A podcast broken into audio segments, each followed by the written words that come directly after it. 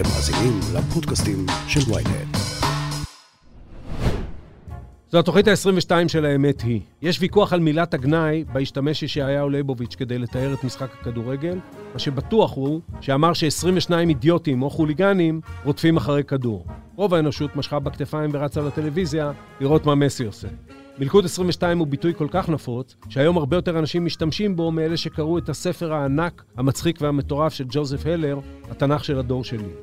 0.22 אינצ'ים הם 5.56 מילימטר, הקליבר של כדור רובה סטנדרטי, ומזה בא הביטוי רובה טוטו שרווח פה כשהייתי ילד. אלי אלי, למה עזבתני? היו מילותיו האחרונות של ישו, לפי אחת הגרסאות, יש כמה, והן לקוחות מתהילים פרק כ"ב, כלומר 22. אם צברתם 22 נקודות תעבורה, הן תימחקנה לכם רק אחרי 4 שנים. עשו בזהירות, ובואו נתחיל. האמת היא, עם עפר שלח. בצלאל סמוטריץ' שחס הכנסת ב-2015 כחבר הכנסת האחרון של הבית היהודי, האיש הצעיר עם הזקן והשם המצחיק. היום אף אחד לא חושב שסמוטריץ' מצחיק, בוודאי לא מגוחך.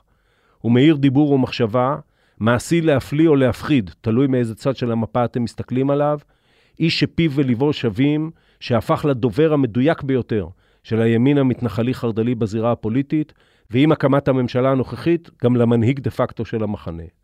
גם יריבים פוליטיים יודו שכשר תחבורה עשה במשך חודשים, יותר משאחרים עשו שם שנים, אבל זה רק מעצים את החשש שבו הם מסתכלים עליו ושומעים אותו. סמוטריץ' היה יחד איתי בוועדת החוץ והביטחון, ואמר פעם שלמד הרבה ממה שהוא יודע בתחום ממני. זה מעניין, כי אנחנו אוחזים כידוע בדעות הפוכות לחלוטין, וזה עושה אותו בר שיח אידיאלי לשיחה ארוכה, ואני מקווה שגם יסודית, על מולקולות היסוד של חיינו כאן. בצלאל סמוטריץ', שלום. שלום עופר. קודם כל מותר להגיד שהתגעגעתי לך? אתה חסר לנו בפוליטיקה. אני אומר את זה עכשיו ברצינות. זכיתי להיות תחת הוועדה בראשותך, ועדת משנה של חוץ וביטחון. הרבה מחלוקות, הרבה ויכוחים, אבל הרבה עומק, הרבה ענייניות והרבה חברות, והפוליטיקה הישראלית צריכה הרבה מאוד אנשים כמוך. אנחנו יכולים לסיים כאן. אז בואו באמת נצלול. תן לי את החזון, נגיד הקדוש ברוך הוא מגיע אליך דווקא מכל תושבי כדור הארץ, ואומר בצלאל סמוטריץ', אני מעצב את מדינת ישראל על פי השקפתך. איך זה נראה? קודם כל, מדינה מפותחת, משגשגת, פורחת, עם הרבה מאוד התיישבות וחיים והרבה מאוד כלכלה, ובלי פקקים, כי בדרך לפה נתקעתי שעתיים, וזה פשוט סיוט שלא כתוב בתורה. שר התחבורה הקודם, כן. ועם הרבה מאוד אהבה וחיבור, ויכולת לנהל מחלוקות, כי יש ויהיו מחלוקות, גם לעתיד לבוא, מה שנקרא, היו תמיד מחלוקות בעם ישראל, אבל אני רואה את המדינה עם הרבה מאוד זהות יהודית וציונות, והבנה של כולנו מי אנחנו, מאין באנו ולאן אנחנו הולכים, מה הצדקת הקיום שלנו כמדינה. וכשלנו תהיה אמונה וביטחון בצדקת הדרך, אז סביר להניח שגם האויבים והיריבים שלנו מסביב יבינו ויפנימו שאנחנו כאן כדי להישאר, מי מהם שירצה להישאר כאן, כאזרח, עם חיים פרטיים, תחת השלטון היהודי, אלן וסהלן, אמרתי... שנייה, אנחנו... סבב, אני יודע שקשה... לא, אבל המשמעות היא שאז יהיה שקט ושלום ודו-קיום. אנחנו נגיע לשקט והשלום עוד במהלך הזמן הקרוב של הפודקאסט הזה, אבל כבר במה שאתה אומר, ואני ביומיים האחרונים מקשיב לך להבטי די הרבה, בכל מיני פודקאסטים קודמים וגם קורא. יש בזה אמירה ערכית מאוד ברורה של בצלאל סמוטריץ', גם מהי יהדות, מהי ציונות, מה זה, כי אתה לצורך העניין, נוטל על זה, על פי השקפת עולמך, כמובן נוטל על זה איזה סוג של בעלות. אני אשאל אותך את זה ככה, האם אני כיהודי חילוני מסוגל להיות ציוני מלא על פי השקפתו של בצלאל סמוטריץ'? קודם כל, אני לא נוח לי להיות בעמדה שמחלקת לך ציונים. לא, אתה לא מחלק ציונים. אני לא מגדיר אנשים. אתה יודע על מה אנחנו מדברים. אני רוצה לומר שני דברים, בסדר, סוג של דבר והיפוכו, אבל בעיניי זה שני צדדים של אותה מטבע. זה נכון שהיהדות מושתתת בסוף על ערכים מוחלטים, בסדר? אל מול עולם פוסט-מודרני, שבו כל אחד עם האמת שלו ועם הפרספקטיבה שלו על החיים, היהדות בנויה על תורה משמיים ועל איזה שהן אמיתות מוחלטות של טוב, רע, נכון, לא נכון, שקר ואמת. מצד שני, היהדות לא מאמינה באופן אינהרנטי בכפייה, בניגוד למה שמוחלט, מקובל לחשוב על היהדות, התפיסה של התורה זה 180 מעלות מהמשפט המודרני. המשפט המערבי המודרני כולו בנוי על אכיפה. אם אין כנורמה שלא נאכפת, אני שמעתי אותך אומר את זה, ואני רוצה לקטע אותך גם כאן, כי שמעתי אותך אומר את זה, ואני חושב שאתה עושה פה איזושהי הבחנה שהיא נוחה לך בין המשפט, כי המשפט, אני אגיד לך, המשפט הוא כלי, הוא לא, בעיניי הוא לא ערך. המשפט לא רק בעיניך, זאת התפיסה של המשפט המערבי, לכן חוק העונשין לא מנוסח באופן שבו כתוב אסור לגנוב, אסור לרצוח, כי מי אנחנו שנקבע מה מותר, מה אסור, ממשטרים התנהגות באמצעות תג מחיר להתנהגויות שאנחנו רוצים כחברה. הוא הסכמה בינינו על זה שהוא יתקיים ואנחנו נציית לו כדי שלא, כדי שיהיה עלינו מוראה של מלכות ולא נבלע איש את רעהו חיים, כי יצר האדם הוא מה שהוא. ואתה לנוחותך אומר, גם כשמגיעים לסוגיית מדינת הלכה וזה, ואנחנו עוד, אני מניח, נגיע לזה בהמשך, אתה אומר, אני מדבר על ערכים, ומדינה שלי תהיה מבוססת על ערכים. לא, שנייה. כן. שנייה. הגדרת נכון, שהמשפט המערבי המודרני לא מבוסס ערכים, או לא מתיימר להיות מבוסס ערכים מוחלטים, כי מי אנחנו שנקבע, זו אותה תפיסה, שוב, קצת פוסט-מודרנית, אבל, והתורה היא... לא, היא לא פוסט-מודרנית. התורה מחנכת, לא. היא לא פוסט-מודרנית, היא לא אומרת שאין ערכים, היא אומרת שבין הערכים למשפט, זה שני דברים... היא אומרת שלנו כחברה אין זכות לקבוע ערכים מוחלטים, של טוב, רע, מותר, אסור, במונחים אבסולוטיים, ולכן אני לא יודע מי אמר שזה לא טוב לגנוב, מי אמר שאסור לגנוב. זה לא שייך לחוק העונשין, בצלאל, זה מה שזה אומר. זה אומר, כי אני מחזיר את זה לתחילה. רגע, מה פירוש זה לא שייך לחוק העונשין? זה אומר שהחברה כחברה, לא אמורה, בוא נלך רגע למושגים אחרים. יש מושג שנקרא דמוקרטיה ליברלית. אגב, גם באקדמיה היום הוא סופג הרבה מאוד ביקורת, אבל התפיסה אומרת שמדינה חייבת להיות עיוורת ביחס לתפיסות שונות של טוב. סוג של כלי טכני, כמו שאמרת, שמסדיר חיים, מסדיר התנהגות, זה פיקציה. אתה היית בכנסת, הכנסת כל היום מקבלת הכרעות ערכיות. מה זה תקציב המדינה? תיאוריית השמיכה הקצרה, אף פעם אין כסף אלא הכל. צריך תעדף ערכים, מה יותר חשוב? ביטחון, חינוך, חברה, רווחה, נשקיע ביהודה ושומרון, לא נשקיע, נשקיע בנגב, נשקיע בגליל. כל היום אנחנו מקבלים החלטות ערכיות. אגב, גם ההחלטה שאנחנו לא מאפשרים בעיריית בני ברק לצורך העניין להפריד מדרכות, כי זאת הדרת נשים, זאת הכרעה ערכית. מדינה לא יכולה להיות עיוורת ביחס לתפיסות שונות של טוב. חוק העונשין כן מבוסס על תזה שאומרת, החברה כחברה לא קובעת מה מותר, מה אסור, היא רק ממשטרת התנהגות. לא, המשפט לא החברה. החברה כחברה. זה הבלבול שאתה... חברה כחברה. מכיוון שהמשפט, מה המשמעות שחברה קובעת ערך, אם היא לא אוכפת אותו, אם היא לא... התפיסה אומרת שאתה תקבע את ערכיך ואני אקבע את ערכיי, וכל אחד, כן, כל אחד יחיה על בסיס אמונתו, וכחברה אין לנו זכות לנקוט עמדה או לקדם איזה שהם צורות התנהגות מסוימות. מה מותר לך ולי לעשות? שהרי גם עיקרון יסוד במשפט אומר, בכלל, עיקרון יסוד באזרחות אומר, ואתה מכיר אותו טוב כמוני, שלאזרח מותר כל מה שהחוק איננו אוסר עליו, ולמדינה אסור כל מה שהחוק איננו מתיר לה. אלא מה שמותר לה לעשות, רק מה שהחוק מתיר לה. אבל אני רוצה להחזיר את זה לנקודת ההתחלה. אני אומר ככה, אני אציג את השקפת עולמי. אחד, אני מכיר, לא מכיר, אני חדור בתחושה שהקיום הלאומי של העם היהודי יכול להיות רק בארץ ישראל. אני מכיר היטב בזה שנחלת האבות שלנו היא בחברון ובשכם, לא פחות ואולי יותר מבתל אביב, כי תל אביב לא הייתה בזמן אבות. פלשת. כן, בדיוק. ישבו פה הפלסטינים בזמן אבותינו. ומצד שני, האם אתה תבוא ותגיד לי, כי אני לוקח את זה מתוך הדברים שאתה התחלת איתם, שבזה אני, שמצד אחד אומר את זה, ועל זה הרי שנינו מסכימים, ומצד שני אני אומר, סומה עלינו, להפריד את עצמנו מהפלסטינים כדי שנשאר מדינה יהודית ודמוקרטית, כדי שניגאל מהכללה של שלטון על עם אחר, וסומה עלינו בסופו של דבר גם לחיות חיים מודרניים שמכניסים לתוכם ערכים ליברליים. האם כאן, בטח שאתה ואני נפרדים בהשקפת העולם, אבל האם כאן אנחנו נפרדים, אתה יודע מה, אפילו הגדרת היהדות שלי? לא, קודם כל, אני באמת לא כך מבין את הלוגיקה של התהליך שעברת. דיברנו קודם כל על המקום, או על התפיסה, איך שאני מבין את היהדות ואת התורה, כמשהו שאכן מבוסס על איזשהם ערכים מוחלטים, ומנסה לחנך לערכים מוחלטים, אבל מחנך ולא אוכף. שוב, בדרך כלל אכיפה זה בינך לבינו, בסדר? עושה מה שאתה מבין, תתחשבן איתו אחרי 120, זה לא עניין שלנו כחברה, לא עניין שלי כאדם פרטי, אל מול חייך הפרטי. למה לא להתחשבן איתי? שאלו אותי פעם אם אני מאמין באלוהים, אמרתי שאני מאמין באלוהים, אני לא חושב שאלוהים מאמין בעפר שלח. הוא מאמין מאוד, אין לך מושג עד כמה מאמין בעפר שלח. אבל, עזוב, רגע, זה נושא לשיחה אחרת. אבל כן. תראה, ברור שהתפיסה שהצגת, היא תפיסה בעיניי מאוד ערכית, מאוד יהודית, כן. מאוד ציונית, בסדר? כן.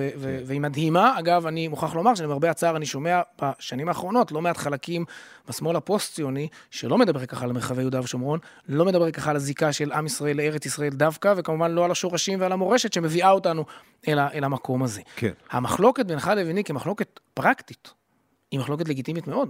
אפשר להתווכח על איך לפתור את בעיית הפקקים, אפשר להתווכח על האם צריך לעלות גיל פרישה לנשים או לא, ואפשר להתווכח על מה עושים כשעולם ערכים ואמונות מתנגש עם מציאות מורכבת. הרי אתה אומר, עולם הערכים שלך ושלי לא שונה, ארץ ישראל שלנו כולל יהודה ושומרון. רק מה לעשות, הערכים או האמת ההיסטורית והדתית והיהודית הזאת שלנו, מתנגשת עם מציאות מורכבת. ולא רק עם מציאות, אלא גם עם ערכים.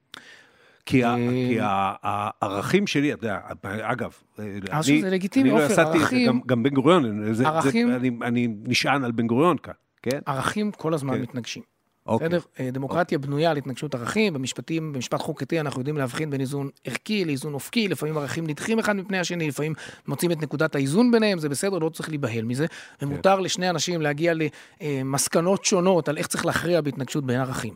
אני בהקשר של הסכסוך הישראלי-פלסטיני, גם הכרעה ערכית, זה נכון, אני חושב שהערך של השייכות של ארץ ישראל אלינו, ואולי אפילו הציווי התורני שלנו להיאחז בה ולפתח אותה, גובר אולי על ערכים אחרים, אבל אני בעיקר לא רואה כאן מחלוקת ערכית, כי אני חושב שהמפעל הציוני בפרספקטיבה היסטורית, בינלאומית, הוא המפעל הכי צודק, הכי מוסרי, הכי ערכי, אחרי 2000 שנות גלות, רדיפות ונדידות, כשאנחנו חוזרים והעולם עושה איתנו צדק היסטורי.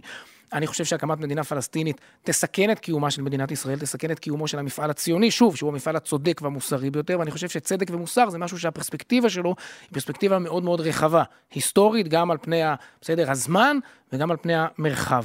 ואני חושב ש בניתוח שלי את הסכסוך הישראלי-פלסטיני, זה לא סכסוך על טריטוריה, אגב, רואים את זה בחודשים האחרונים, שומעים את זה, רק צריך להקשיב בצורה מאוד בולטת, הם לא מדברים על 67, הם מדברים על 48, הנכבה והכיבוש אצלם הוא בתל אביב וביפו ובחיפה, אומרים את זה ערביי ארץ ישראל, אני מעולם לא חשבתי שסכסוך, ולכן הוויכוח בינך לבין, אני חושב שהוא פחות ערכי ויותר פרקטי, אני אופטימי, כי אני חושב שרוב הציבור הישראלי נמצא היום בימין, ימין זה לא רק הסכסוך הישראלי-פלסטיני, זה באמת שאלות של זהות וערכים ושמרנות מול ליברליזם וכולי.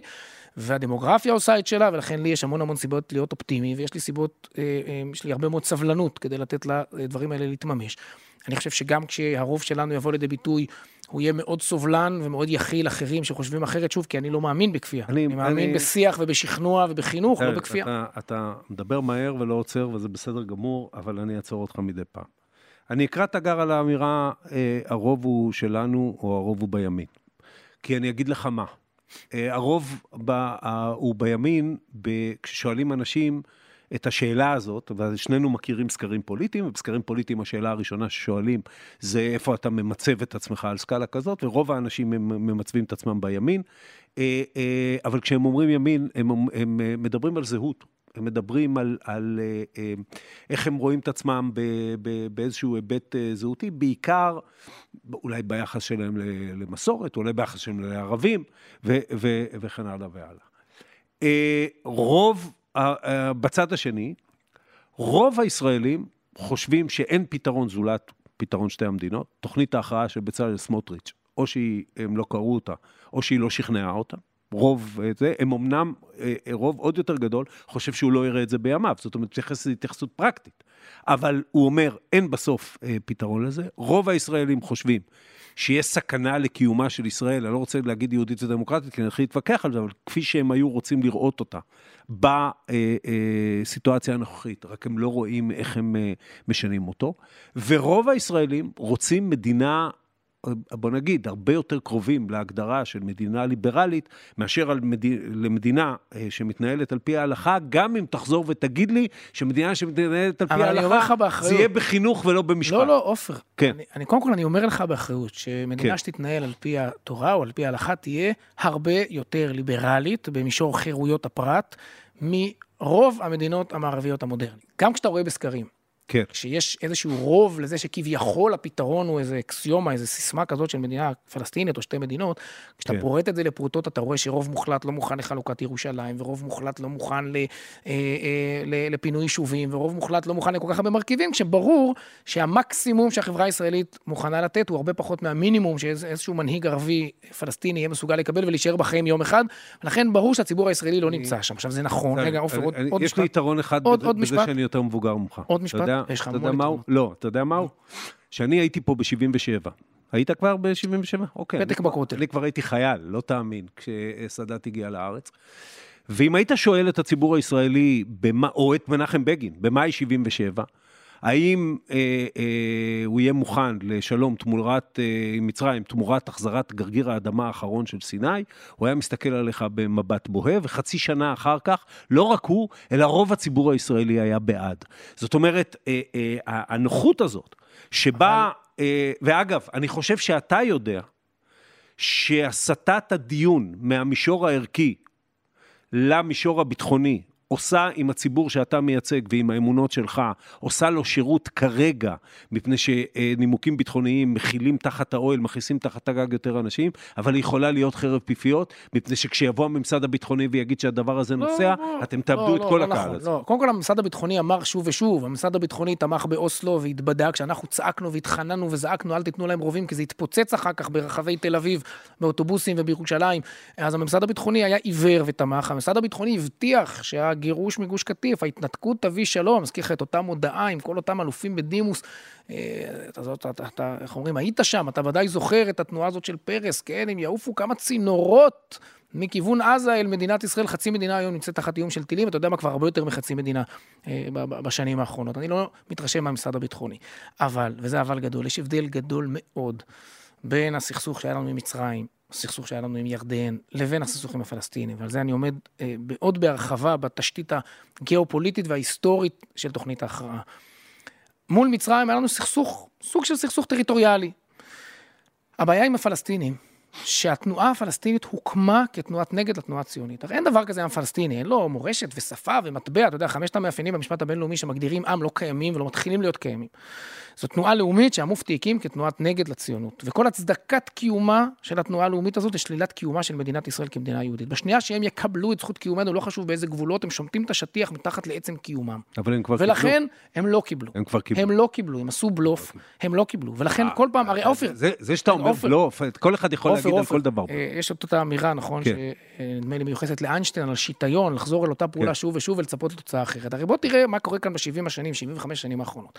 את תוכנית החלוקה אנחנו קיבלנו, הם לא קיבלו ודחו. אחר כך, הם פתחו כמובן מלחמת 6 הימים. הסכמי אוסלו, אנחנו הסכמנו, הם פוצצו. קמפ דיוויד, של אהוד ברק, אחר כך, מה זה היה שם של אולמרט, הרי תמיד שהם הגיעו לרגע האמת, והיו צריכים לחתום הסכם, אין לי שום כוונה להגן על הפלסטינים. לא, לכן אני חושב שזה חסר סיכוי, וזה שונה מאוד ממצרים. אני רוצה לקחת אותך לנקודת ההתחלה שלי, שהיא, אני חושב, מה שעומדת מאחורי העמדה של רוב הישראלים בסיפור הזה. והוא שהכללה של כל העניין איננה הסוגיה בינינו לבין הפלסטינים, אלא הסוגיה שבינינו לבין עצמנו. והכללה של כל העניין, שאתה תבוא ותגיד, זה חולשת האמונה או משהו אחר. הכללה של כל העניין היא מה עושה לנו השליטה הפיזית בעם אחר במשך 53 שנים.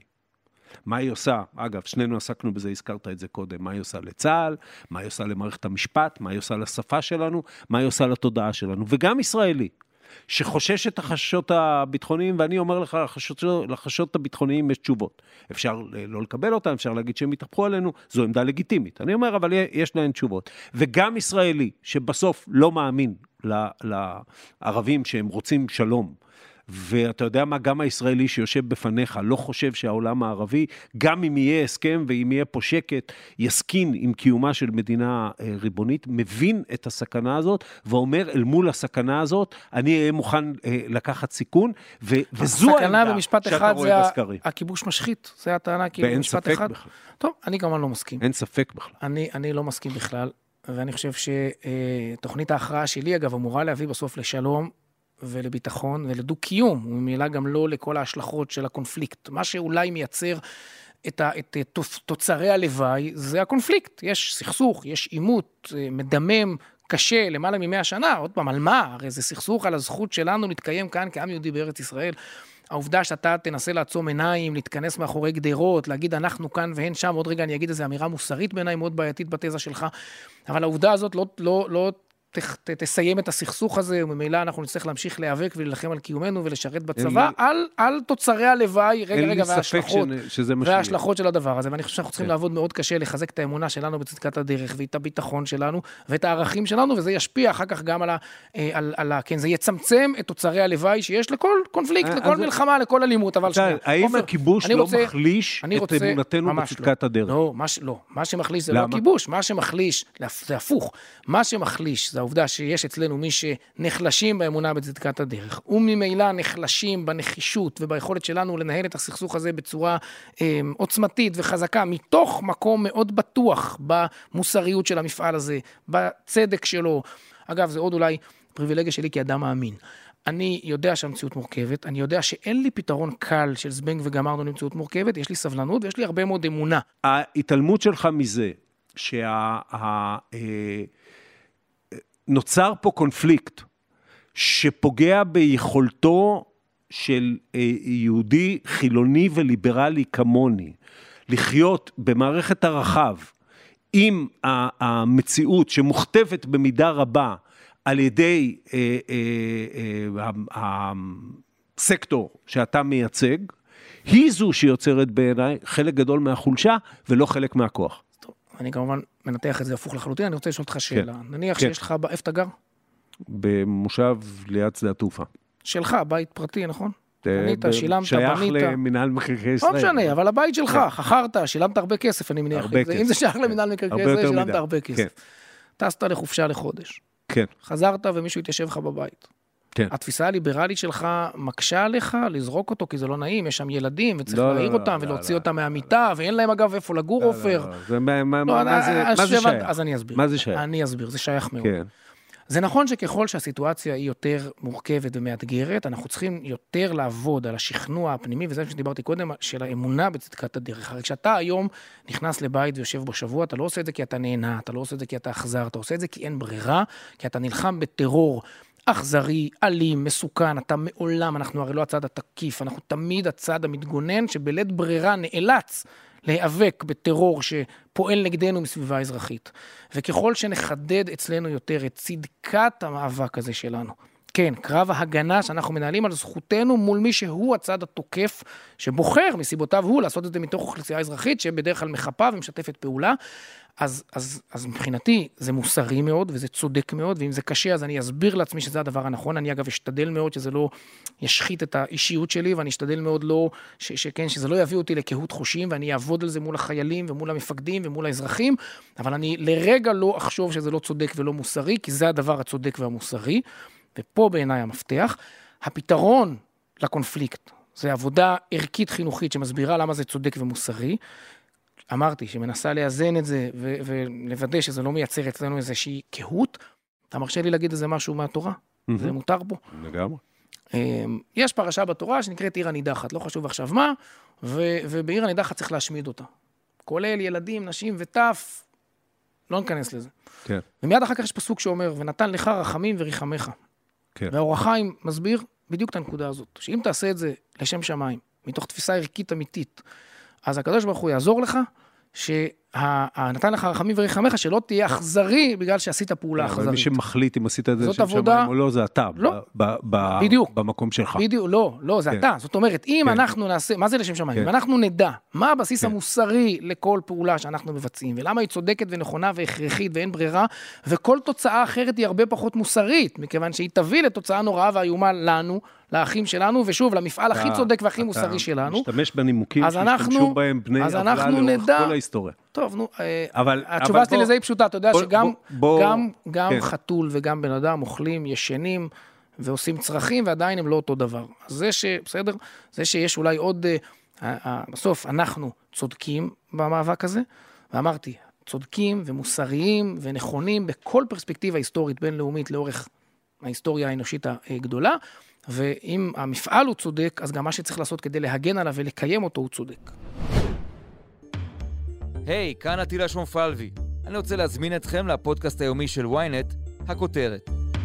מדי בוקר, יחד עם כתבי Ynet וידיעות אחרונות, ובסיועם של מומחים מן הארץ ומן העולם, נבחן כותרת מרכזית אחת ונעמיק בה, כדי להבין. מחכה לכם בכל אפליקציות הפודקאסטים וגם ב-Ynet.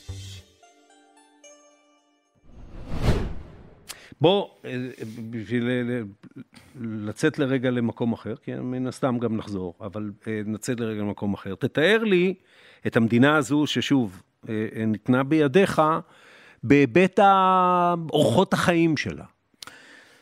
פה צריך לעשות הבחנה מאוד ברורה בין המרחב הציבורי, בין הפרהסיה, כן. שמבטאת זהות וערכים, לבין מרחב החיים הפרטי. מרחב החיים הפרטי הוא חופשי לחלוטין, הוא ליברלי לחלוטין, כל אחד חי על פי אמונתו ועושה את מה שהוא מבין ומאמין. אגב, אני יכול כמובן לחנך ולנסות לשכנע ולהסביר, לא שום דבר שמעבר לזה. המרחב הציבורי, יש בו סממנים של מדינה יהודית, כמו שבת, כמו חוק החמץ, כמו, שוב, חוק איסור הונאה בכשרות שלא כופה עליך לא לאכול כשר ולא למכור כשר, אבל אומר, אם אתה רוצה להיות כשר, אז בוא נראה שאתה לא מרמה וגורם משהו אחר שרוצה לאכול כשר ולא יכול. האם במדינה הזאת אני חייב, למשל, להתחתן? על פי דת משה וישראל. כן, אני חושב ששוב, הסוגיה של נישואין וגירושין, יש בהם מרכיב, בן גוריון הבין אותו מצוין, יש בהם מרכיב גם של היכולת שלנו להישאר עם אחד ולהתחתן, גם אחד עם השני בעוד 2, 3 ו-4 דורות, ולא להסתבך אחר כך עם ספרי יוחסין, שכן, אם אי אפשר להתחתן, אם אי אפשר להתחתן, ולכן גיורים ונישואין וגירושין צריכים לעשות כדת משה וישראל, זה לא אומר שאני אגיד לך עם מי לחיות, יחי עם מי שאתה רוצה. אגב, חלק מה... תראה, גם נניח... אתה תגיד לי שמי שאני חי איתו, לא אני, באופן אישי, כי... אתה מקבל את כל הזכויות היום. זה רק שאלה של הכרה. בסוף היום יש זוגות חד מיניים נהנים כמעט מכל הזכויות שיש לכל זוג אחר.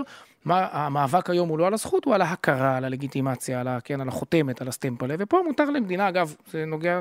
כן, לוויכוח שדיברנו עליו קודם, אם בכלל לחברה מותר לקבוע שיש דברים יותר טובים, פחות טובים, והרצון לעודד התנהגויות יותר טובות, לא לעודד התנהגויות פחות טובות, כלכלה התנהגותית, הבניה חברתית, מחכים שהעולם המערבי מכיר מצוין. לחברה לגמרי מותר, ואגב, אני חושב שגם אם היו פה נישואים אזרחיים, רוב היהודים היו מעדיפים להתחתן כדת משה וישראל. כן? ואני שאני אדם חילוני לחלוטין וגאה באמונתי החילונית, התחתנתי כדת משה וישראל ומאוד נהניתי מזה. לא הייתה לי עם זה שום בעיה. אגב, הייתה יכולה להיות לי בעיה אם הייתי בכהן ואהובתי גרושה וכן הלאה והלאה. זה אנחנו מכירים. אבל במקרה לא היה. החברה יכולה לעשות את זה. במקום שבו אתה מזהה את המדינה עם הדבר הזה. על כל מערכת החובות, הזכויות שהמדינה מעניקה והחובות שהיא לוקחת, כאן נכנסת הבעיה. כאן נכנסת הבעיה, מפני שאחר כך כאמור, אני על פי אמונתי, שוב, לא אני עפר שלח, אבל אני, הרבה זוגות צעירים שאני מכיר, לא רוצה להתחתן ברבנות, כי אני לא יודע מה, כי הטקס לא נראה לי, כי אני לא יודע מה, לא רוצה ללכת למקווה, וכן הלאה, ואני לא רוצה לשקר לגבי תאריכי המחזור שלי, כי זה נראה לי חודרני שבכלל שואלים אותי את הדבר הזה, ואחר כך אבל, כשאני אתגרש, יהיו לי בעיות, מפני שהמדינה כן מזהה את מערכת הערכים הזאת עם המדינה. איך זה מסתדר עם העולם שלך? איך זה מסתדר עם הליברליות שאתה מצייר למדינה שלך? אז אני רוצה לומר שתי אמירות. אחת ממני שאנחנו נסכים עליה, אם הבנתי אותך נכון קודם. למדינה מותר לפגוע בזכויות ובחירויות ולהתערב. השאלה אם יש לזה הצדקה או לא. הרי המדינה פוגעת לנו בחירות, מגייסת אותנו ל3 שנים לצבא בכפייה, המדינה פוגעת לנו בזכות הקניין, מכניסה את היד עמוק עמוק לכיס ולוקחת מיסים. השאלה היא לא באיזה זכות המדינה מתערבת וכופה, אלא השאלה אם יש באמת אינטרס ציבורי מספיק חזק שמצדיק את הפגיעה בפרט. זה השיח החוקתי הדמוקרטי. נכון. זה דבר ראשון. דבר שני, תראה, עופר, אנחנו כדי לחיות כאן ביחד, משלמים מחירים, אתה יודע מה, אני לא רוצה לקרוא לזה מחירים. אנחנו עושים ויתורים הדדיים שמאפשרים לנו לחיות פה ביחד, למרות הבדלי ההשקפה והאמונה. עכשיו, בניגוד למה שמקובל אולי לחשוב, אני חושב שאני כאדם דתי משלם מחירים הרבה יותר ממה שאתה משלם. ושוב, אתה יודע מה, חוזר בי, לא רוצה לקרוא לזה מחירים, אבל עושה ויתורים. המרחב הציבורי רחוק מאיך שאני הייתי שמח לחיות בו ולגדל את ילדיי בשאלות של צניעות וכולי. אותו דבר בצבא, אני לא אומר שאני לא הולך לצבא, בגלל שיש שם נשים שמשרתות, ובגלל... אנחנו משלמים הרבה מאוד מחירים. ואמרתי, אנחנו עושים את זה בשמחה. כי אני אוהב את הארץ הזאת, ואוהב את העם הזה, ואוהב אגב את הרב-גוניות שלו, ואוהב את הוויכוחים שלו, ואוהב את הטמפרמנט התוסס של היהודים ושל הישראלים, לטב ולמוטב, ואני מוכן לעשות ויתורים הדדיים. אני חושב שבסך הכל הוויתורים שהחברה החילונית צריכה לעשות עבור החברה, זה לא עבור החברה הדתית, זה עבור הביחד שלנו, הם לא ויתורים גדולים. האם המושג הזה שאני השתמשתי בו יותר מפעם אחת, יהודי חילוני, קיים בעיניך? מה השאלה בכלל? כן. מה, אני מתכחש לעובדות? לא, כי אתה אומר ככה, הפרסיה שלנו, או צריכה לבטא את היותנו מדינה יהודית, ולכן היא צריכה לקיים חוקי, לצורך העניין חוקי הלכה מסוימים, לא את כולם כמובן. עופר זה מינימום, מה יש? מה יש? בוא, יש גרגר קטן בשבת, גרגר קטן בחוק החמץ. אני לא מדבר על זה. מה יש? אני לא מדבר על זה.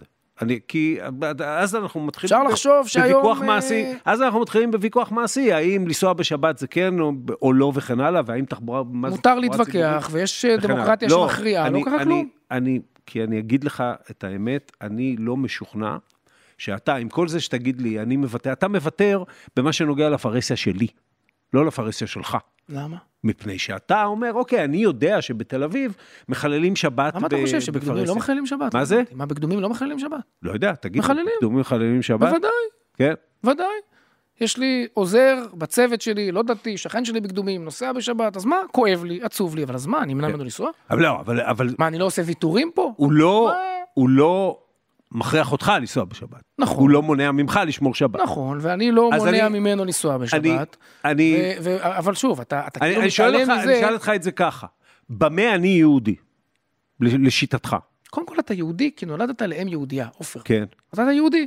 דבר שני, אתה חי בארץ ישראל, אתה שותף להקמת המדינה, יותר ממני, תרמת, אתה באופן אישי, גם שילמת מחירים מאוד כבדים, אתה רוצה שאני אקיים אותך לשיח דתי, הרי ביני לבינך, אתה מקיים, תרצה או לא תרצה, תעמוד ותכריז עד מחר בבוקר, אני לא מקיים, אתה מקיים מצווה בכל רגע ורגע שאתה נמצא בארץ ישראל, ואתה נושם את אווירה, ואתה מכונן את הפרה, ואתה שותף לבניינה, ואתה שותף עם החברה הישראלית, ואין לי ספק שאתה מקיים מצוות אולי אפילו יותר ממני שבן אדם לחברו. אני לא שופט ולא מדרג, אין לי דתומטר שמדרג, אני יודע איך אני חי את חיי ואת אמונותיי, אז למה זו לא יכולה להיות, יש לי מן הסתם כישלונות, למה זו לא יכולה להיות מדינה יהודית על פי דרכי? קודם כל, כי אנחנו פה עם אחד, ואנחנו צריכים להחליט מה זה מדינה יהודית על פי דרכנו. בסדר? אתה בבית שלך תהיה יהודי על פי דרכך, ואני בבית שלי יהיה יהודי על פי דרכי. עכשיו אנחנו יוצאים לרחוב, וברחוב אנחנו דנים, ומתווכחים, ומכריעים, ויש סטטוס קוו שנבנה פה לפני הרבה מאוד שנים, והוא עובר תמורות ותהפוכות, ויכול להיות שאני רוצה למשוך אותו לכיוון יותר מסוים, ואתה רוצה להמשיך לכיוון אחר, וזה לגיטימי, ונתווכח על המגרש בכנסת ובדמוקרטיה, ונכריע, ולפעמים ידי תצא על העליונה כי יהיה לי רוב, ולפעמים ידך תצא על העליונה כי יהיה לך רוב, ואנחנו כל הזמן נתווכח, ויכוח לגיטימי, על איזה תוכן אנחנו יוצקים אל תוך המונח מדינה יהודית, אבל בפרהסיה. אתה מתאר מאוד יפה את המציאות, אתה לא מתאר לי את המדינה על פי בצלאל סמוטריץ'. אז אמרתי, המדינה על פי בצלאל סמוטריץ', אני מאוד מקווה שאני אצליח לשכנע ולייצר רוב לעמדה הזאת שלי. כן, יש בה, כשאתה תצא לרחוב בשבת, אתה תרגיש שבת, וכשאתה תצא לרחוב בפסח, אתה תרגיש פסח, וכשאתה תצא לרחוב ביום כיפור, כמו היום, אתה תרגיש יום כיפור. במדינה שלי יהיה בבתי הספר, ילמדו מזה אברהם אבינו, ומה ההיסטוריה של עם ישראל, שוב, כי אני רוצה אמונה בצדקת הדרך, ומה הזכויות שלנו פה, ומה ההיסטוריה של עם היהודי בארץ ישראל. תן לי להתאפס בזה, אתה יודע מה קרה, כשאני הייתי ילד, למדו תנ"ך בבתי הספר, אני למדתי בית ספר כללי לחלוטין, למדו תנ"ך בבתי הספר, אתה יודע מה, כשורשים ההיסטוריים שלנו במקום הזה. היום, כשמלמדים תנ"ך בבתי הספר, היום מלמדים לדעתי הרבה פחות, אני כבר אין לי ילדים, אתה יש לך ילדים בכל שעה נתונה של היום, כן, אבל מלמדים לגמרי, לכן אני אופטימי, מלמדים פחות, מפני שזה הפך להיות איזה ויכוח על הדתה, מפני שבסופו של דבר זה כן נקשר בתודעה של האנשים שמולם אתה עומד, עם איזה כפייה שנכפת עליה. מה קרה? שום דבר. מה שקרה, זה, אמרתי, זה קצת החלשות באמונה בצדקת הדרך של חלקים מסוימים אצלנו, שהם מאוד רעשנים. בוא, קח את קמפיין ההדתה. זה הרי קמפיין הזוי לחלוטין, כמו שאמרת, אתה כילד למדת אולי יותר יהדות בבתי הספר. ואגב, גם תורה שבעל פה, לא רק... נכון, ממה שלומדים היום. אז עכשיו לומדים פחות, וקמו כמה באמת בעיניי טרולים, לא יודע להסביר את זה, ויצרו לי קמפיין הדתה, בסדר, אז יש קבוצה קטנה ורעשנית, ויכול להיות שיש לה לא מעט מיקרופונים בתקשורת, אין הדתה במדינת ישראל, כן, אני חושב שמותר למערכת חינוך לחנך לערכים, היא חייבת, לא רק להישגיות, ולא רק לציונים, ולא רק ל5 יחידות מתמטיקה ואנגלית, כן, לערכים, אגב, אני מוכן אתה יודע, אומרים לי, תשמע, אתה רוצה שמערכת החינוך תחנך לערכים, אז לי יש את הערכים שלי ולך את הערכים שלך. נכון, אני מעדיף שהמערכת תעסוק בערכים, גם אם כל אחד ילמד את הערכים שהוא מאמין בו, מאשר מערכת שעיוורת לערכים ומדברת רק על הישגיות, שהתוצאות שלה יהיו נוראיות והיומות, באיזה בני אדם תחנך ותגדל כאן במדינת ישראל. ואני חושב שמותר למדינה שיהיו לה איזה שהם ערכי ליבה, בסדר, כמו שמדובר על לימודי ליבה, והם צריכים לכלול מתמטיקה ואנגלית, צריכים ללמוד גם כן, מושגי יסוד בסיסיים ביהדות ובתנ"ך וכו', כדי שכולנו נכיר את מי אנחנו ואת מה אנחנו, ומעבר לזה מי שרוצה יותר ייקח יותר. אגב, הרוב המוחלט, עופר, של לימודי היהדות בבתי הספר, גם הוולונטריים, כן, של מרכזי הזהות, בנות השירות וכו', הם 100% וולונטרי. הרי בא בית ספר, דתי או חילוני, ורוצה, ומשלם על זה מהשעות, ופונה למרכז, ולוקח את בת השירות, ורוצה שהילדים בחנוכה יקבלו הפעלות לחנוכה, ורוצה שהילדים בפסח, אני ממש לא עושה את זה. זה בשום מצב לא בכפייה, זה בבחירה מוחלטת. בוא נגיד לך משהו. ורוב מוחלט, אגב, של ההורים רוצה, כן, יש מיעוט קטן וקולני שנלחם, רוב מוחלט רוצה, ואיפה שלא רוצים, לא מכניסים. הרבה מהדברים, אני אתן לך דוגמה מהצבא דווקא, לא מזה. בצבא, היה לפחות, אני חושב ש... איזה, קצת טיפלו בזה בשנים האחרונות, שאם רצית לתת ההשערה בסופי שבוע, כמעט כולה הוצאה לך על ידי עמותות בעלות אופי דתי, אפילו דתי מתנחלי, שמכיוון שהיה להם כסף, יכלו להציע לך את זה בחינם. אני אגיד לך את זה בפשטות, והכסף שלהם הוא ברובו כסף של המדינה. אז זה לא בדיוק שאתה... אתה רוצה שנדבר על הצבא? הרי התמונת המצב הצבא היא הפוכה. כי אתה מדבר עכשיו על כמה עמותות מבחוץ שמנסות להשפיע. כן. כששוב, במתח הערכי בינך לביני, הצבא הממוסד, ויש לו קהל שבוי של מאות אלפי חיילים ולוחמים מילואים, מחנך לערכים הפוכים לחלוטין מה שאני מאמין בהם. בין אם זה כל הסוגיה של השילוב הראוי, והשירות המשותף, ויחסי גברים נשים, ויחסים ללהט"בים, ויוהלנים, היום זה כבר לא נכון, יוהלם, יוהלן, מגדר, שמה מגדר, הצבא מכניס היום אג'נדות פרוגרסיביות, בעיניי אגב, מזיקות ומסוכנות לביטחון, בדיוק כמעט שהן מושתתות על איזו תפיסה כזאת שאין אמת מוחלטת ושהכל בסדר, זה בדיוק התפיסה הפרוגרסיבית, וממילא מחרסמת באמונה בצדקת הדרך ובנחישות וביכולת של הצבא למלא את משימותיו.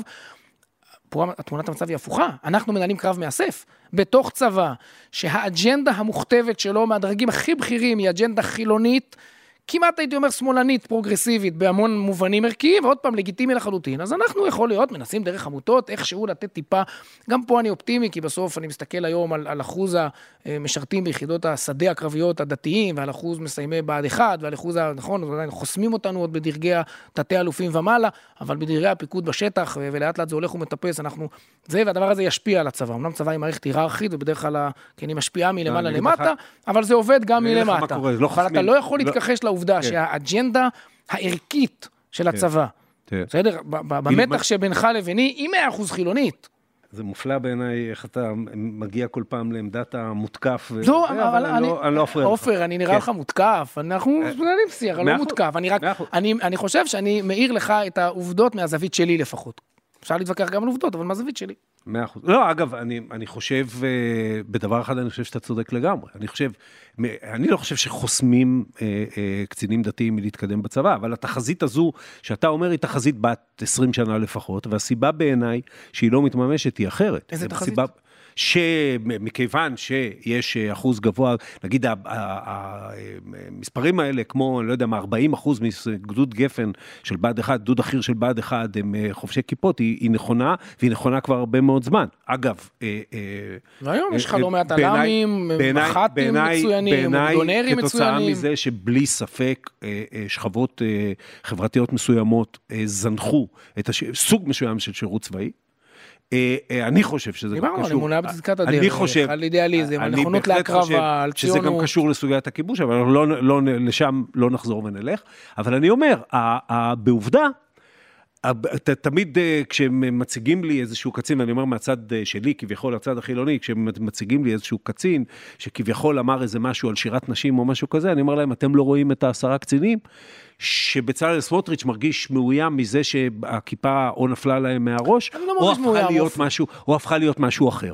אני לא מרגיש מאוים, זה תהליך. ובמובן הזה, כן, הצבא הוא מחברת ראוי במדינת ישראל, ואני חושב שאתה, ולא ניכנס לזה, לא סייעת לזה בהתקפות מסוימות על הצמרת הצבאית. אבל זה לא הצבא, זה לא הצבא. רק לסגור רק את הסוגיה הזאת. מדינת ישראל היא מדינה חילונית. אפרופו מי מאיתנו מוותר יותר. כן. היא לא מדינה דתית, יש בה 3.5 אלמנטים של קצת זהות יהודית, היא מתנהלת כמדינה חילונית. הפוך לחלוטין מהניסיון לייצר מצב שיש פה כפייה דתית, וכאילו הדתיים שולטים במדינה, ורק החילונים משלמים את המחיר. אני חושב שהמצב הוא הפוך. אני חושב שהמצב, אני מסכים להרבה דברים שאתה אומר, אני רק אומר, אני חושב שהמצב שהולך ונוצר, הוא מצב של קנטוניזציה. והוא, שבישראל, ואגב, באורח שהוא מרתק, הוא לא רק מאיים, מתקיים קנטון תל אביב במרחק של 5 קילומטר מקנטון בני ברק. כי עד עכשיו אנחנו בדיון של דתי לאומי מול חילוני, אנחנו לא התייחסנו לזה שבתוך מדינת ישראל יש 2 קהילות. עצומות, 1/3 מתושבי מדינת ישראל, משתייכים לשתי קהילות, שהדיון בינך וביני, על יהודי, דמוקרטי, וכל שמות התואר הזה, בכלל לא מתייחס אליהם. אני חושב שהציבור החרדי עובר תהליכים עצומים בשנים האחרונות, של מעורבות, של אכפתיות. גפני היה שר, יושב ראש ועדת כספים של כולם לחלוטין, הכי רחוק מסקטוריאלי שיכול להיות. אני חושב שגם ליצמן כשר בריאות בסך הכל, היה לו בסוף הכהונה שלו פספס, אבל נהנה מקרדיט, פספס כאילו בתדמית הציבורית שלו, אבל הוא היה המאמי הלאומי במשך 8 או 9 או כמעט 10 שנים שהוא היה שר בריאות. יש אוטונומיות מסוימות. בסדר, בסוף אתה גר בתל אביב, אני גר בקדומים. אנחנו נפגשים בצבא, אנחנו נפגשים במילואים, אנחנו נפגשים במקומות העבודה, אנחנו נפגשים באקדמיה, אנחנו נפגשים ברחוב ובקניון, ונפגשים פה בוויינט. אני ממש לא מקבל את הניסיון לייצר איזה מין פילוג ושיסוי, וכן, יש ויכוחים ויש מחלוקות, חלקן נוגעים בעצבים הכי חשופים, ולכן הם גם טעונים ואמוציונליים, וזה בסדר, כי אנחנו שחקני נשמה, ומאוד אכפת לנו מהמדינה הזאת, וכל אחד נלחם על הרחב, ועדיין, אנחנו, אתה יודע מה, זה היה נס אם זה לא היה ככה, כי אנחנו כולו פה 70 שנה, ובאנו מגלויות שונות, ותרבויות שונות, וזהויות שונות, וערכים ומנטליות שונה, ואנחנו לאט לאט לומדים לחיות ביחד. אני לא נבהל מזה, בכלל. 2.5 דברים לסיום. 1, מערכת המשפט.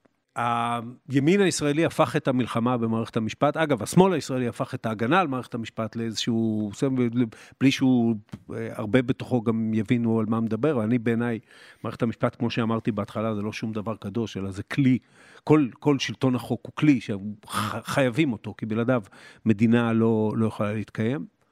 למה מערכת המשפט היא כזה סמל לימין ולימין השמרני הישראלי? אני אסביר, אני חייב משפט של הקדמה על התהליך. כן. עד 77, בסך הכל, השמאל שולט במדינת ישראל, מפאי, ואז הדמוקרטיה, במובן הכי פשוט שלה, של שלטון הרוב, של שלטון העם, היא מצוינת, כי היא עובדת לטובתנו, כן, לטובת השמאל. ואיפשהו מהמהפך של 77, הציבור הישראלי הולך ימינה, ולאט לאט את המערכת הדמוקרטית, כפי שהכרנו אותה, של מה מותר לרוב לעשות, תופס המחנה הלאומי. ואז השמאל, כדי להמשיך לשלוט במדינה ולבסס את כוחו, מי זה? שמאל במדינת ישראל. אני אסביר את התהליך. הפך את הדמוקרטיה. בצלאל, אתה הדמוקרטיה של האליטה. תכף אני אסביר לך איך זה עובד. על מה אנחנו מדברים? בסוף יש במדינת ישראל ימין ושמאל. יש מחנה ימין ויש שמאל. השמאל ביסס את כוחו במוקדי הכוח כדי להמשיך ולשלוט בתהליכי קבלת ההחלטות בניגוד לרוב העם כמיעוט. אחד הכלים זה מערכת המשפטית. זאת אומרת, הדמוקרטיה הפכה ממה ש... אתה ואני גדלנו עליו כילדים, בסדר, של שלטון העם, לסט של ערכים וזכויות, שמי שקובע ומכתיב אותם, זה אנשים שמעולם לא נבחרו כדי לקבל החלטות. הרי אתה הצגת קודם את מערכת המשפט כמשהו מאוד טכני, מאוד שקוף, שממשטר התנהגות כדי שילמלא מורה של מלכות איש את רעהו חיים בלעו. מערכת המשפט בישראל מזמן הפכה למערכת מבוססת ערכים, כזאת שמאפשרת לעצמה לפסול חוקים, לפסול החלטות ממשלה, להכריע בשאלות שאתה ואני יכולים להתגושש ולהתווכח עליהם, וצריכים להכריע בהם במגרש הדמוקרטי, עוקפים את המגרש הדמוקרטי, מכריעים בהם במערכת המשפט. והתוצאה היא שהדמוקרטיה הפכה...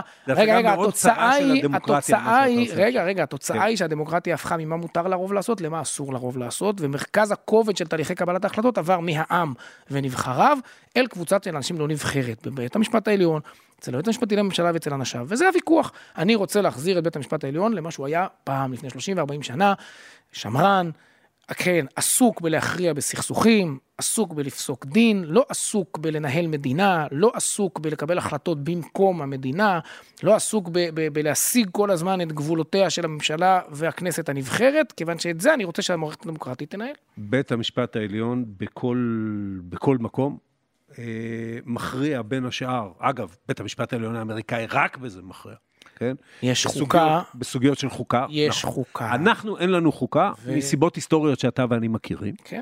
אין לנו חוקה, אבל אני תמצאת אותם בזה שלא היינו מוכנים, בן גוריון לא היה מוכן, ואנחנו בטח עוד פחות מוכנים, ככל שהשנים מוכנות. להגיע להסכמות לאומיות. להכריע או להגיע להסכמות בסוגיות לאומיות מסוימות.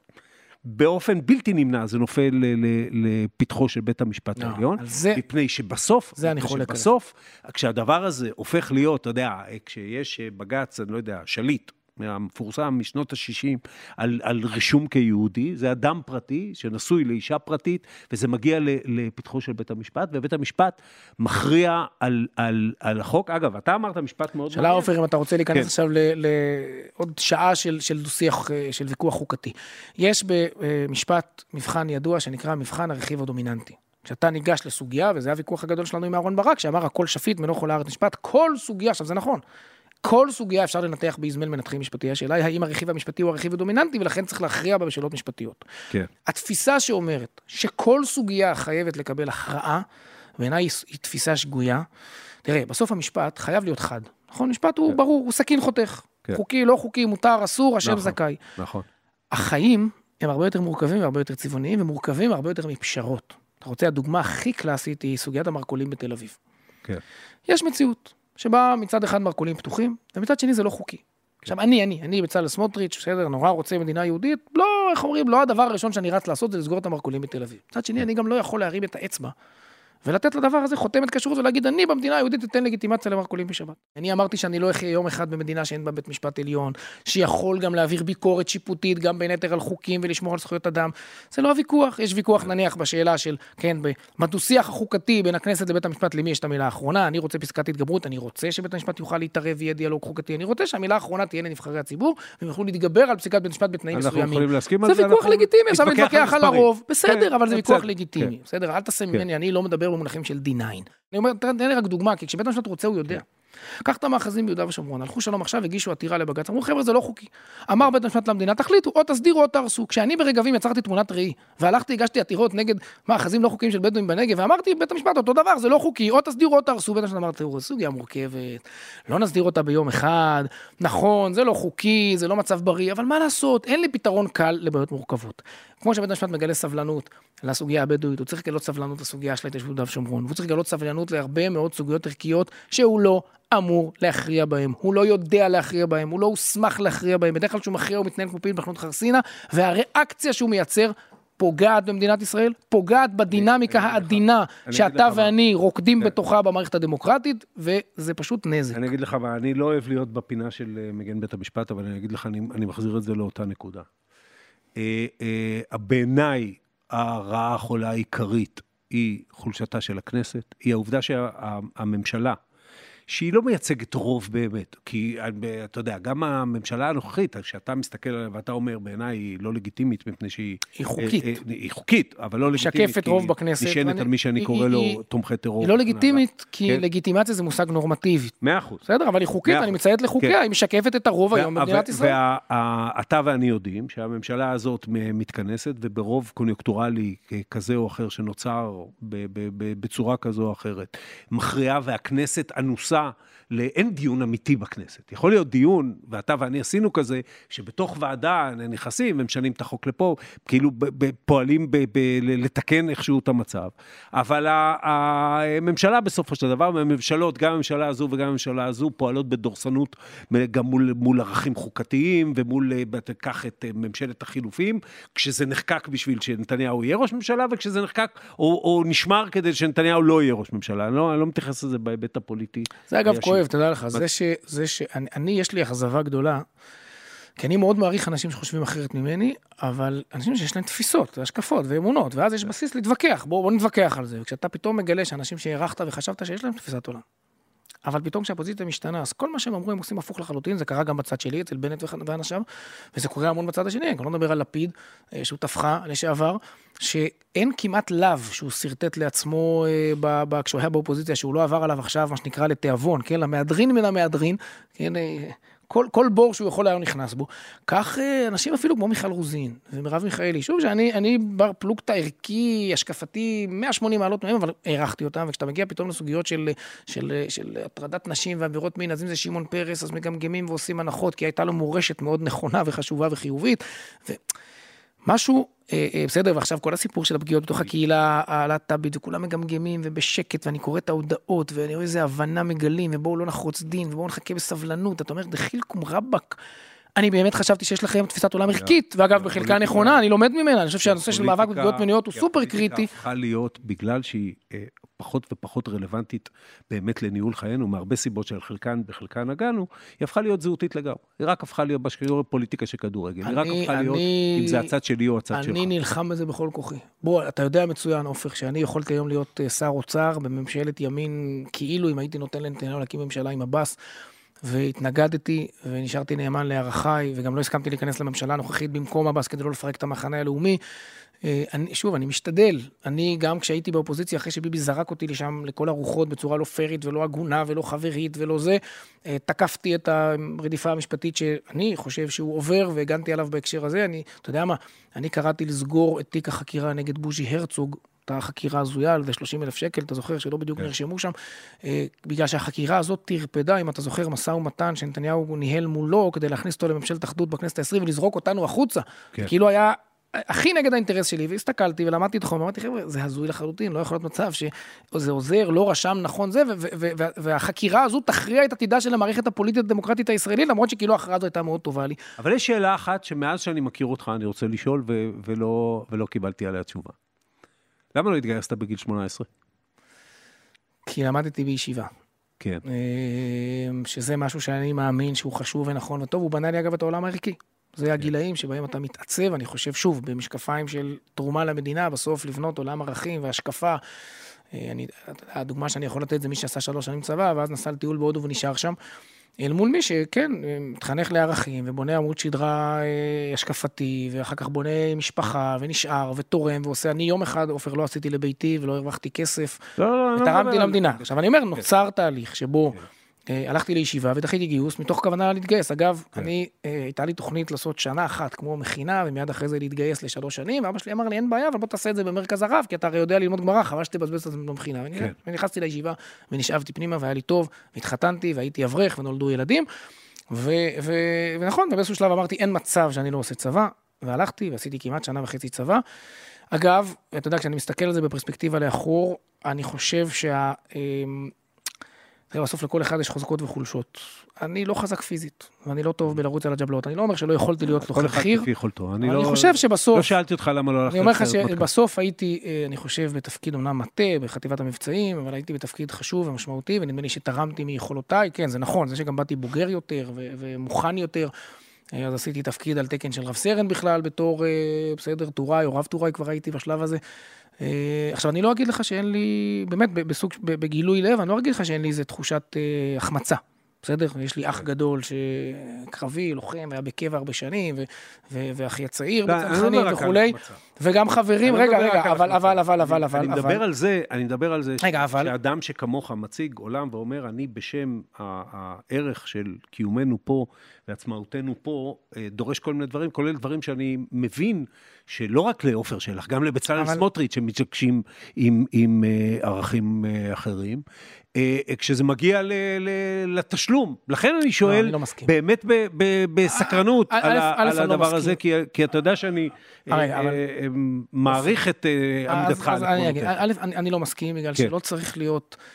נהג אוטובוס כדי להיות שר תחבורה, ולא חייבים להיות רופא כדי להיות שר בריאות, ולא חייבים להיות לוחם בצבא, רק שנייה, כדי להתבטא בסוגיות האלה. שנייה. בשביל לשים את חייך במקום שערכיך נמצאים. אז אתה מחייב אותי לחזור לתחילת השיחה. אני חושב שלימוד תורה תורם למדינת ישראל לא פחות משירות צבאי, זו שאלה של השקפה ערכית. כן. בסדר? לימוד תורה, ושוב, לא, זה יישמע קצת מוזר. אני חושב שלימוד תורה תורם, קודם כל בהווה שלו. זאת אומרת, מי שלומד תורה, כי אכפת לו מעם ישראל ומדינת ישראל, אז לימוד תורה מאוד מאוד תורם למדינת ישראל. אז יש כאלה שעושים קצת ישיבה, ואז הולכים לצבא מלא, ויש כאלה שעושים ישיבת הסדר ומשלבים, ויש כאלה שמתחילים בהסדר וממשיכים לזה, ויש צורות שונות של שילוב. וכן, יש כאלה שלומדים יותר שנים בישיבה, ואחר כך הולכים לצבא. בסוף זו שאלה של מה מתאים לכל אחד, ואיפה הוא רואה את עצמו תורם יותר, ולפעמים גם נסיבות החיים. לכן אמרתי, אני לא אומר לך שאני לא יכול להרגיש איזושהי החמצה, אני כן חושב שאני משתדל לתרום למדינת ישראל לכל אורך חיי ושנותיי. אני רואה, בעובדה שאני גר ביהודה ושומרון ופעיל בהקשרים האלה מגיל אפס כתרומה למדינת ישראל, ורגבים משהו שהיא תרומה גדולה למדינת ישראל, והמאבק שהייתי שותף בו בגירוש מגוש קטיף זה תרומה למדינת ישראל. אני באמת אומר, אני לא רוצה לדבר על עצמי, אבל גדלתי בבית וינקתי מהחלב של אמא שלי את זה שאנחנו לא חיים את עצמנו ולא עושים כסף וקריירה ולא מטיילים בחול, וחיים את מה שאנחנו חיים למען עם ישראל ומדינת ישראל, ופה אפשר להתווכח. אתה חושב שמה שאני מאמין הוא טוב, כן, אני חושב שהוא טוב, אתה חושב שהוא רע, וזה בסדר גמור. משתדלים. קריאת הכיוון שלי, אופר, באמת אני אומר. זה שלכל אחד מאיתנו יש אמונות, זה חשוב וטוב, העיקר שיהיו אמונות, ושלא הכל יהיה עניין של פוזיציה, וטוב שכל אחד יפעל על פי אמונותיו, אצלנו אומרים, ובלבד שיכוון את ליבו בשמיים, אז ובלבד שכל אחד מאיתנו ישתדל לעשות הכי טוב את מה שהוא מאמין שטוב ונכון למדינת ישראל ולעם ישראל ולביחד שלנו כאן. עכשיו זה בסדר, כל אחד יקדם את מה שהוא מאמין שטוב ונכון, אבל העיקר שזה הווקטור, שהמטרה שלך היא לעשות טוב, והמטרה שלי לעשות טוב, ואני מאמין ב100% כאן שאני מכיר אותך בכנות כוונותיך, ויש עוד הרבה אנשים כמוך, אמרתי, יש לי אכזבה מכאלה שחשבתי שהם כאלה ומסתבר שלא, אבל אני מכיר הרבה מאוד אנשים שחושבים הפוך ממני על מה טוב ונכון למדינת ישראל, אבל אני מעריך ומעריץ את הפשן ואת הנחישות שבה הם פועלים כדי לקיים את מה שהם מאמינים בו. אמרתי קודם שאני מקווה שאתה תחזור לפוליטיקה, תחליט אתה באיזה פלטפורמה, כי אנשים כאלה שהם נחושים וחדורים, ובאמת לא מחפשים את העני העצמי שלהם, וכנראה כסף אתה יכול לעשות יותר במקומות אחרים. זה המפתח להצלחה של מדינת ישראל. אני נבדוק את המקום ברשימת הציונות הדתית. אנחנו יוצאים למפקד, לפריימריז, אתה מוזמן. כן. פותחים שורות.